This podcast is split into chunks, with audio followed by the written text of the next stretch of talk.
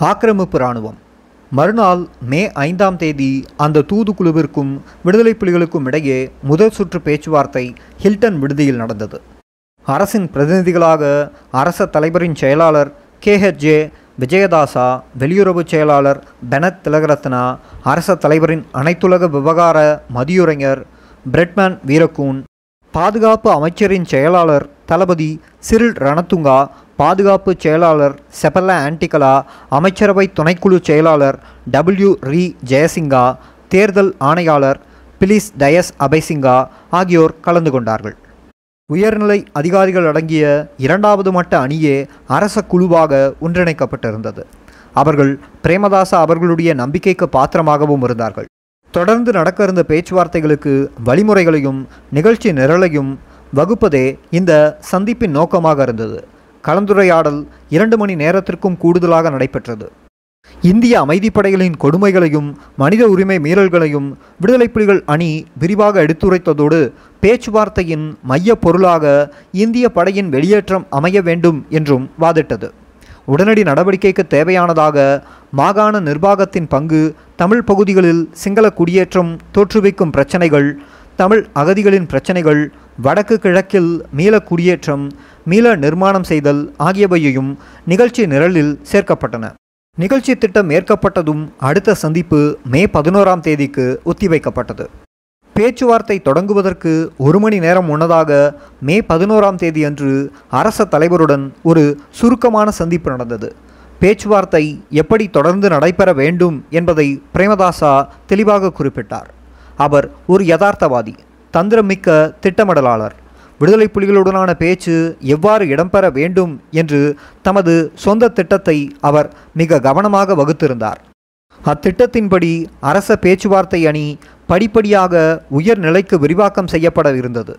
மூத்த அமைச்சர்களை உள்ளடக்கும் அரசியல் மட்டத்துக்கு உயர்த்தப்பட இருந்தது.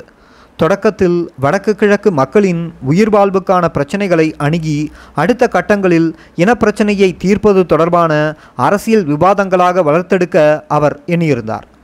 அது தவிர பேச்சுவார்த்தை சுற்றுக்களின் இடையே ஓய்வுக்கும் அவர் இடமளிக்க விரும்பினார். அவ்வோய்வு காலத்தில் விடுதலைப்புலி பேச்சுவார்த்தை அணியினர் வடபகுதி காடுகளுக்கு சென்று பிரபாகரன் அவர்களுடன் கலந்தாலோசிக்க வசதி செய்து தருவதாக அவர் தெரிவித்தார். தமது அரச தூதுக்குழுவை அமைச்சர்கள் அடங்கிய உயர்நிலை அணியாக தாம் உயர்த்தி இருப்பதாகவும் அவர் எமக்கு தெரிவித்தார். ஆயினும் முதல் அணியின் உயர் அதிகாரிகள் பேச்சுவார்த்தையின் போது அமைச்சர்களுக்கு உதவுவார்கள் என்றும் கூறினார். அன்றைய அமர்விலும் அதன் பின்னரும் பங்கு பெற்ற போகும் நான்கு அமைச்சர்களை அவர் அறிமுகம் செய்து வைத்தார். அதன் பின்னர் விவாதிக்கப்படும் விடயங்களுக்கு பொருத்தமாக வேறு அமைச்சர்களும் புதிதாக சேர்ந்து கொள்வார்கள் என்றும் கூறினார். அரச அணியை வழிநடத்தும் பிரதான பேச்சுவார்த்தையாளராக அப்போது உயர்கல்வி அறிவியல் தொழில்நுட்பம் ஆகியவற்றுக்கு அமைச்சராக இருந்த ஏசிஎஸ் ஹமீது அவர்களை அரச தலைவர் நியமித்தார். ஹமீது அவர்கள் முன்னாளில் ஜெயவர்த்தன அரசின் வெளியுறவு அமைச்சராக திகழ்ந்தவர். அரச அணியில் நியமிக்கப்பட்ட ஏனைய அமைச்சர்களில் வெளியுறவு அமைச்சர் ரஞ்சன் விஜயரத்னா கைத்தொழில் அமைச்சர் ரணில் விக்ரமசிங்கா வீடமைப்பு நிர்மாண அமைச்சர் சிறிசேனா கூரே ஆகியோரும் சேர்க்கப்பட்டனர். இரண்டு அணிகளும் மனம் திறந்து கலந்துரையாடல் வேண்டும் என்று அறிவுரை கூறிய பிரேமதாசா அவர்கள் விவாதத்தை தவிர்த்து கொண்டு சரியான பேச்சுவார்த்தையை நடத்துமாறு ஆலோசனை வழங்கினார். கலந்தாலோசித்தல் சமரசம் கருத்தொருமைப்பு என்ற தமது முத்தத்துவத்தை விளக்கிய பின் ஹில்டன் விடுதிக்கு சென்று கலந்துரையாடலை தொடர இரண்டு அணிகளையும் அவர் அனுப்பினார். அமைச்சர்கள் அணியுடனும் அரச தலைவருடன் தனியாகவும் பல சுற்று பேச்சுவார்த்தைகளை நடத்தினோம். எல்லாமாக ஒன்பது அமர்வுகள் ஆயிரத்தி தொள்ளாயிரத்தி எண்பத்தி ஒன்பது மே நான்கிலிருந்து மே முப்பது வரை நடைபெற்றன. அமைச்சர் அணியுடன் நாம் நடத்திய அமர்வுகளின் போது தமிழர் தாயகம் மீது இந்திய இராணுவத்தின் ஆக்கிரமிப்பு பற்றியும் தமிழ் மக்கள் மீது நடத்தப்படும் அட்டூழியங்கள் பற்றியும் குறிப்பாக கவனம் செலுத்தினோம். புலிகளுக்கும் தமிழ் மக்களுக்கும் இவை முக்கியமான வாழ்வா சாவா என்ற பிரச்சனைகளாகும். இந்திய அமைதிப்படையினரின் ஒட்டுமொத்த மனித உரிமை மீறல்களையும் அம்பலப்படுத்தி இந்திய இராணுவ தலையீட்டை அனைத்துலக கவனத்துக்கு கொண்டு வர நாம் திட்டமிட்டோம். நெருக்கடி நிறைந்த இலங்கை தீவில் அமைதி பேணும் அற்புதமான பணியை இந்திய படைகள் புரிந்து கொண்டிருப்பதாக அனைத்துலக சமுதாயம் நம்பும் வகையில் ஒரு மாயை உருவாக்கப்பட்டிருந்தது. உலகம் பூராவும் அதற்கிருந்த ராஜதந்திர வலைப்பின்னல்களை தாக்கும் வல்லமை எம்மிடம் முன்னர் இருக்கவில்லை. இப்பொழுது அமைதி பேச்சுவார்த்தை கொழும்பிலே தொடங்கப்பட்டு எமது உணர்வுகளை பகிர்ந்து கொண்ட பிரேமதாசா அவர்களுடைய புதிய நிர்வாகத்தின் ஆதரவும் எமக்கு கிடைத்த நிலையில் எமது கருத்தை வெளிப்படையாக கூறவும் உண்மையை புட்டுக்காட்டவும் எமக்கு இப்பொழுது ஒரு தளம் கிடைத்தது. ஸ்ரீலங்கா அரசு அணியுடன் முதற் சுற்று பேச்சுவார்த்தை அமர்வுகள் நடைபெறும்போது விடுதலை புலி அணியின் தலைவர் என்ற நிலையில் பாலா வடக்கு கிழக்கில் நடைபெறும் இந்திய இராணுவ ஆட்சி தொடர்பாக தமிழ் மக்களின் கருத்து விதானத்தை வெளியிட்டார். இலங்கை வடக்கு கிழக்கில் உள்ள தமிழர் தாயகத்தில் நிறுத்தி வைக்கப்பட்டிருக்கும் இந்திய படையை அமைதி காக்கும் படை என்று வகைப்படுத்தக்கூடாது என்றும் ஆக்கிரமிப்பு இராணுவமாக கணிக்க வேண்டும் என்றும் அவர் தமது வாதத்தில் முன்வைத்திருந்தார். இந்த சந்திப்புகளின் போது நான் எடுத்த குறிப்புகளிலிருந்து பாலா முன்வைத்த வாதங்களை பின்வருமாறு தொகுப்பேன். அமைதி காக்கும் நடவடிக்கை என்ன என்பது தொடர்பாக தெளிவான ஐநா கருத்துருவாக்கம் ஒன்று உள்ளது. முரண்பட்டு மோதல்களை கட்டுப்படுத்துவது தொடர்பாகவும் அமைதியை முன்னெடுப்பது தொடர்பாகவும் அனைத்துலக மட்டத்தில் ஏற்றுக்கொள்ளப்பட்ட நியமங்களும் தரங்களும் உள்ளன. அமைதி காக்கும் ஒரு இராணுவமானது முரண்பட்டு மோதலில் ஈடுபட்டிருக்கும் இரண்டு அல்லது கூடுதலான பிரிவுகளுக்கிடையே பக்கம் சாராது நிற்பது முக்கியமானது. அமைதி காக்கும் நடவடிக்கையின் முக்கிய பணி என்னவென்றால் மோதல் இடம்பெறும் பகுதிகளில் அமைதியை பேண அல்லது மீள நிறுவ உதவுவது. அமைதி காக்கும் நடவடிக்கை என்பது மோதல்களை கட்டுப்படுத்தும் செயற்பாடாகும். ஐநா மரபிலே பார்த்தால் அமைதி படையானது மோதல் நிலை விரிவடையாத தடுத்து அமைதிக்கான சுமூக சூழலை ஏற்படுத்த ஆணை பெற்று இயங்குவது. அமைதி நடவடிக்கையிலே ஈடுபடும் இராணுவ உறுப்பினர்களுக்கு வலிந்து திணிக்கும் அதிகாரம் எதுவும் வழங்கப்படுவதில்லை. தற்காப்பு தவிர்த்த வேறு எதற்கும் இராணுவ உறுப்பினர்கள் ஆயுத பலத்தை பயன்படுத்த அதிகாரம் வழங்கப்படுவதில்லை. அத்துடன் இலகுவான பாதுகாப்பு ஆயுதங்களை மட்டுமே அவர்கள் தரித்திருப்பார்கள். போராட்டத்தில் சம்பந்தப்பட்ட தரப்பினரின் இராணுவ சமநிலை பாதிக்கப்படும் வகையில் அமைதிப்படை நடந்து கொள்ள கூடாது. இவையே அமைதி காப்பு செயற்பாட்டை வழிநடத்தும் அடிப்படை வழிமுறைகளும் கோட்பாடுகளும் ஆகும். அனைத்துலக மட்டத்தில் அங்கீகரிக்கப்பட்ட நியமங்கள் இவை. இந்த வழிமுறைகளுக்கும் நியமங்களுக்கும் அமைவாக அமைதிப்படை தகமையை பெற இந்திய இராணுவம் அருகதையுடையதல்ல. தொடக்கத்தில் இந்திய இலங்கை ஒப்பந்த நிபந்தனைகளுக்கு அமைவாகவே இந்திய இராணுவ பிரிவு ஒன்று இலங்கைக்கு கொண்டு வரப்பட்டது. ஸ்ரீலங்கா அரச படைகளுக்கும் விடுதலை புலி போராளிகளுக்கும் இடையே நடக்கும் போர் முடிவுக்கு கொண்டு வரப்படுவதை மேற்பார்வை செய்வதும் அமைதியை பேணுவதுமே அதன் பணியாக இருந்தது. ஆனால் விரைவிலேயே இந்திய இராணுவம் முற்றிலும் வேறுபாடான பங்காற்றத் தொடங்கியது. போரில் ஈடுபட்டு கொண்டிருந்த ஒரு பிரிவினருடன் அதாவது விடுதலை புலிகளுடன் ஆயுத பாணிகளாக விரைவிலேயே மோதத் தொடங்கியது.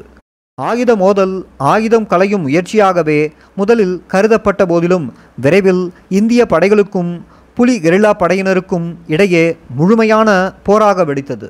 கடந்த இருபது மாதங்களாக தனிவு எதுவுமின்றி போர் நடந்து கொண்டிருப்பதோடு போரில் ஈடுபட்டிருப்பவர்கள் இந்திய படையினரும் விடுதலை புலிகளுமே. நடுநிலை நின்று அமைதி காக்க மத்தியஸ்தம் செய்ய வேண்டியவர்கள் தாமே நேரடியாக இராணுவ மோதலில் ஈடுபட்டிருந்தால் இந்திய அமைதி காக்கும் முயற்சியின் தன்மையே கேள்விக்கு உரியதாகிவிட்டது. இந்திய இராணுவ தலையீடும் அதன் தாக்குதல் நடவடிக்கைகளும் அமைதி காக்கும் நடைமுறை என்று ஏற்றுக்கொள்ளப்பட்டிருக்கும் அனைத்து நியமங்களையும் மீறிவிட்டன. தமிழ் பகுதிகளில் செயலாற்றிக் கொண்டிருக்கும் இந்திய படையை இனிமேலும் பக்கச்சாரா படை என்று கொள்ள முடியாது. அது போரை கட்டுப்படுத்தவும் இல்லை அமைதியை பேணவும் இல்லை. போராட்டம் தீவிரமடைவதை தடுப்பதற்கு பதிலாக இந்திய படைகள் வன்செயலையும் போரையும் தீவிரப்படுத்தியிருக்கின்றன. இந்திய இராணுவம் தான் தோன்றித்தனமாக ஆட்சி அதிகாரங்களை சுபீகரித்து கொண்டு இந்த நாட்டின் உள்நாட்டு விவகாரங்களில் நேரடியாக தலையிட்டு இருக்கிறது தமிழ் பகுதிகளில் பிரசன்னமாகி இருக்கும் இந்திய படை அமைதி காக்கும் படை அல்ல மாறாக ஆக்கிரமிப்பு இராணுவமே என்பது விடுதலை புலிகளின் தீர்க்கமான முடிவாகும். இந்திய படைகளின் பங்கும் பணியும் பற்றி கொழும்பு அமைதி பேச்சுவார்த்தையில் கலந்து கொண்ட விடுதலை புலி பிரதிநிதிகள் முன்வைத்த ஆழமிக்க ஆய்வும் அதனை அடுத்து வெளியான கூட்டு அறிக்கைகளும் பேச்சுவார்த்தையின் நோக்கத்தையும் உள்ளடக்கத்தையும் வெளிப்படுத்திய போது ராஜீவ் நிர்வாகத்துக்கும் பிரேமதாச ஆட்சிக்கும் இடையே ஒரு நெருக்குவார நிலை தோன்றியது. புதுடெல்லியை அவமதிக்க விடுதலை புலிகளுக்கு ஒரு தளம் வழங்கியமைக்காக இந்திய வெளியுறவு அமைச்சு ஸ்ரீலங்கா அரசிடம் கடுமையான கண்டனம் தெரிவித்தது. இந்தியாவின் பார்வையிலே இந்திய இலங்கை ஒப்பந்த ஏற்பாடுகளுக்கு அமையவே இந்திய அமைதிப்படைகள் ஸ்ரீலங்காவின் வடக்கு கிழக்கு பகுதிக்கு அனுப்பி வைக்கப்பட்டிருந்தன. அதாவது விடுதலை புலிகளின் ஆயுதங்களை களைவதன் மூலம் அமைதியை நிலைநாட்டி ஸ்ரீலங்காவுக்கு உதவுவதற்காகவே இந்திய அமைதிப்படை அனுப்பப்பட்டது. ஆனால் இப்பொழுது சிங்கள அரசு தனது பரம எதிரியுடன் கைகோர்த்து கொண்டு சிங்களத்தின் போரை நடத்தி கொண்டிருக்கும் இந்திய இராணுவ பிரிவுகளை அவமானப்படுத்தி கொண்டிருக்கிறது. பேச்சுவார்த்தை அரங்கிலே இந்தியாவின் கண்டனங்கள் சமர்ப்பிக்கப்பட்ட போது அதை மறுத்துரைத்த விடுதலை புலிகள் அமைதியை நிலைநாட்டுவதிலும் சரி புலிகளின் ஆயுதங்களை களைவதிலும் சரி இந்திய அமைதிப்படைகள் படு மோசமான தோல்வி கண்டுவிட்டன என்று சுட்டிக்காட்டினார். மாறாக போர் விரிவாக்கம் கண்டிருந்ததோடு இந்திய படைகள் தங்கள் இழப்புகளை ஈடுகட்டுவதற்காக தமது துப்பாக்கிகளை தமிழ் மக்கள் மீது பழிவாங்கும் நோக்கத்தோடு திருப்பிக் கொண்டிருந்தன. இந்த அமைதி காக்கும் நடவடிக்கையின் போது ஐயாயிரத்திற்கும் அதிகமான தமிழ் பொதுமக்கள் உயிரிழந்திருந்தனர்.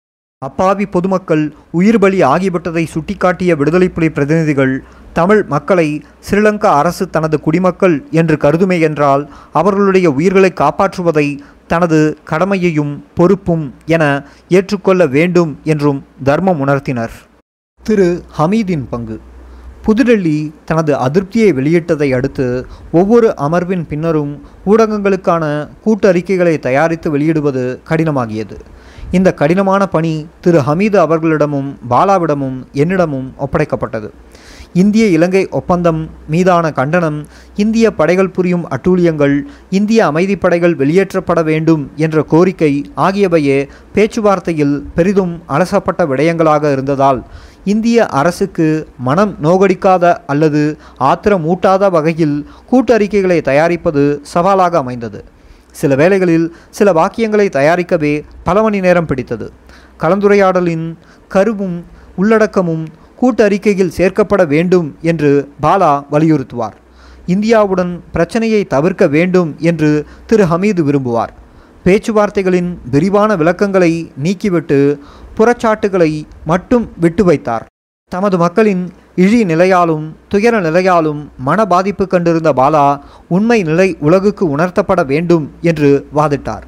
ராஜதந்திரத்தில் ஆழ்ந்த அனுபவமுடைய ஹமீது அவர்கள் அனைத்துலக உறவுகளில் ஏற்படக்கூடிய உணர்வலைகள் பற்றிய அக்கறை உடையவராக இந்தியாவை அதிருப்தி அடையாது வைத்திருக்க விரும்பினார்.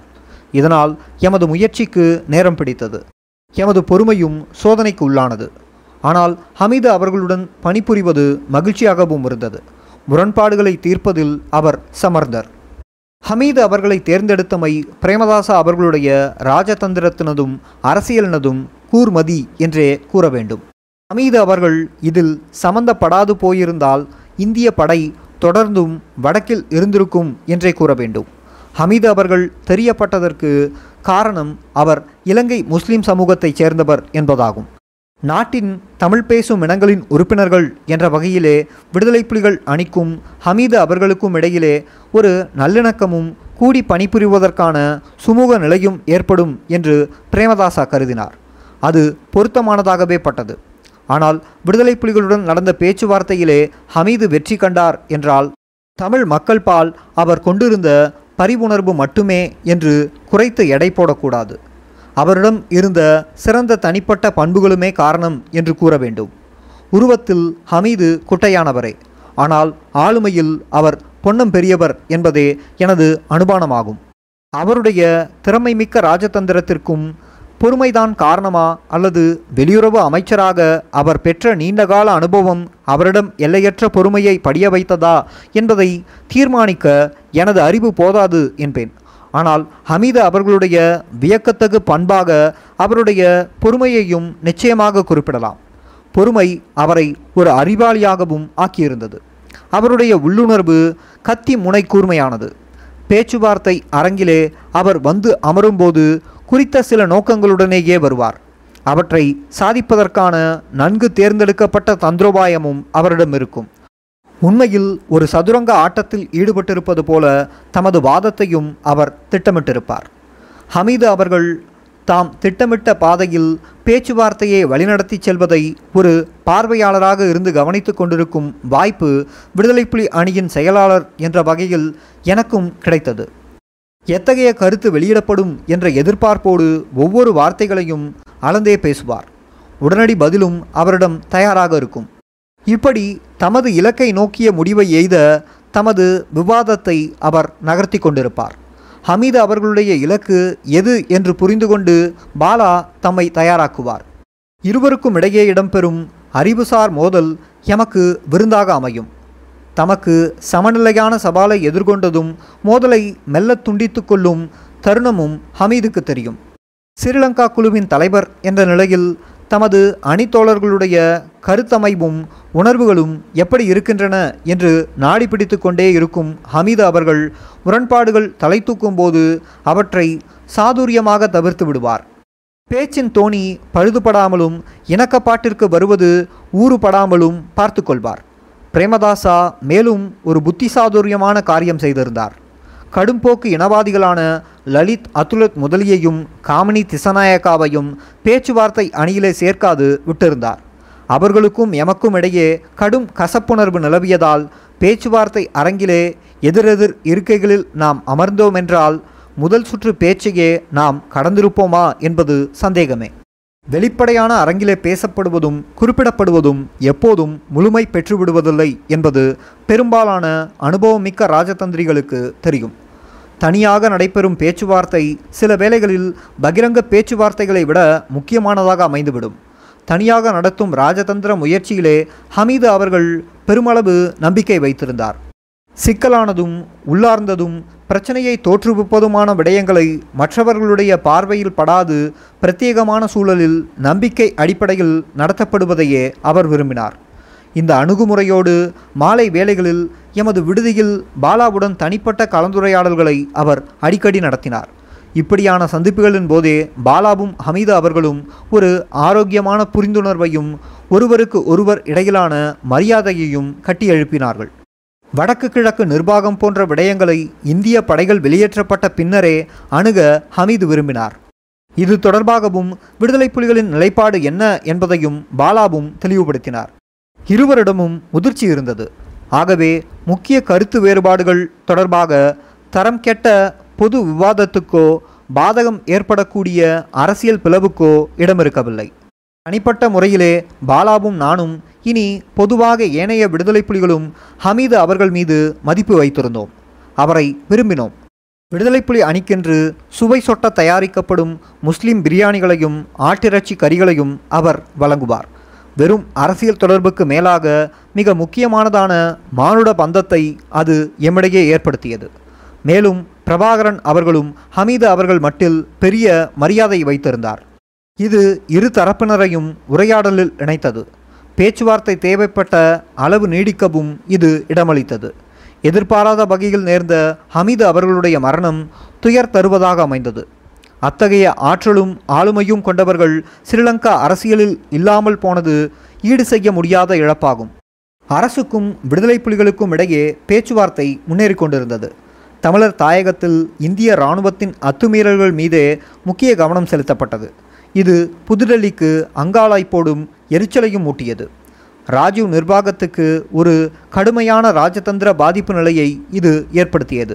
ஹமீது அவர்களுடைய கவனமான தணிக்கையால் கடுமையான கட்டுப்படுத்தப்பட்ட போதிலும் பகிரங்கமாக வெளியிடப்பட்ட கூட்டறிக்கைகள் உள்நாட்டிலும் அனைத்துலகிலும் இந்திய படைகள் புரிந்த போர்க்குற்றங்களை அம்பலப்படுத்தின. புதுடெல்லியின் அதிருப்தி ஆயிரத்தி தொள்ளாயிரத்தி எண்பத்தி ஒன்பது மே பதினாலில் கொழும்பில் இருந்த இந்திய உயர்ஸ்தானிகர் லக்கன்லால் மெக்ரோத்ரா அவர்களுடைய ஊடகச் செவியில் கடுப்போடு தெரிவிக்கப்பட்டது. அதில் இந்திய அமைதிப்படையின் பணியை அவர் ஆதரித்து பேசியதோடு தவறான செய்திகளை வெளியிடுவதாக அவர் புலிகளை கண்டித்தும் இருந்தார். மெக்ரோத்ரா அவர்களுடைய செவ்வி உள்ளூர் ஊடகங்களால் பரவலாக பிரசித்தப்படுத்தப்பட்டது. தவறான எதிர்கருத்துகளையும் பரப்பியது.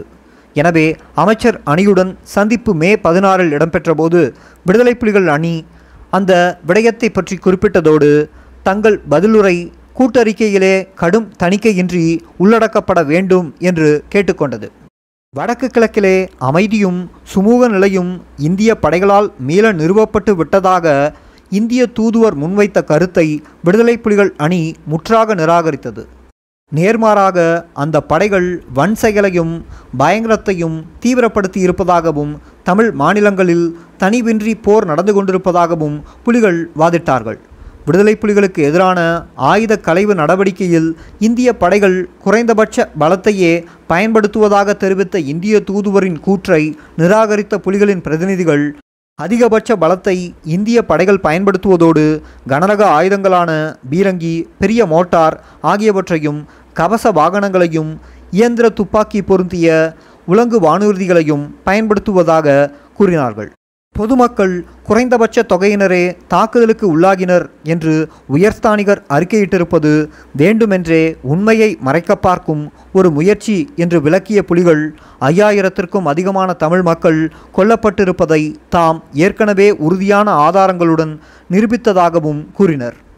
இந்தியர் மேற்கொண்ட ஆயுத களைவு முயற்சி வெற்றியளித்து இருப்பதாகவும் விடுதலை புலிகள் போராடும் வீச்சை இழந்து காடுகளுக்குள் ஓரங்கட்டப்பட்டிருப்பதாகவும் இந்திய தூதர் கூறியதை புலி அணியினர் நிராகரித்தனர். தமது கெரில்லா போராளிகள் வடக்கு கிழக்கு முழுவதிலும் இந்திய படைகளுடன் பொருந்தி கொண்டிருப்பதாகவும் கணிசமான உயிர் பாதிப்பை ஏற்படுத்துவதாகவும் இந்திய படைகள் மனம் தளர்ந்து போக செய்திருப்பதாகவும் புலிகள் கூறினர். விடுதலை புலிகளுக்கு எதிராக ஆயுத களைவு நடத்தும் இந்திய படைகள் தமிழ் குழுக்களுக்கு ஏன் ஆயுதங்கள் வழங்கிக் கொண்டிருக்கின்றன என்றும் தமிழ் தேசிய இராணுவம் என்ற பெயரில் தொண்டர் படை ஒன்றை ஏன் திரட்ட வேண்டும் என்றும் கேட்டார்கள். இத்தகைய நடவடிக்கைகள் இந்திய இலங்கை ஒப்பந்தத்தின் உண்மையான நோக்கத்தையும் அதன் முக்கிய கடப்பாடுகளையும் மீறுவதாகும் என்றும் புலிகள் வாதிட்டார்கள். தமிழ் மக்களின் அன்றாட பொருளாதார நடவடிக்கைகள் மீது இந்திய இராணுவம் விதிக்கும் வெவ்வேறு கட்டுப்பாடுகளாலும் தடைகளாலும் வடக்கு கிழக்கில் உள்ள விவசாயம் கைத்தொழில் மீன்பிடி ஆகியவை வெகுவாக பாதிக்கப்பட்டிருப்பதையும் இதன் விளைவாக தமிழ் மக்கள் மோசமான துயரங்களை அனுபவிப்பதையும் புலிகளின் அணி விரிவாக எடுத்துரைத்தது. கூட்ட முடிவிலே இந்திய உயர்ஸ்தானிகருக்கு பதிலளிக்கும் வகையிலே எமது கருத்துக்களை கூட்டறிக்கையிலே உள்ளடக்குமாறு ஹமிது அவர்களுடன் வாதாடி வெற்றியும் பெற்றோம். அதுக்கு எங்களுடைய இனத்தின் எதிரியாக இருந்தீங்களா என்றால் எனக்கு வரும் கோபம். ಅಪ್ಪೇನಲ್ಲೇ ಹೋಗೋದೇ ನೀವು ಆಗಲ್ಲ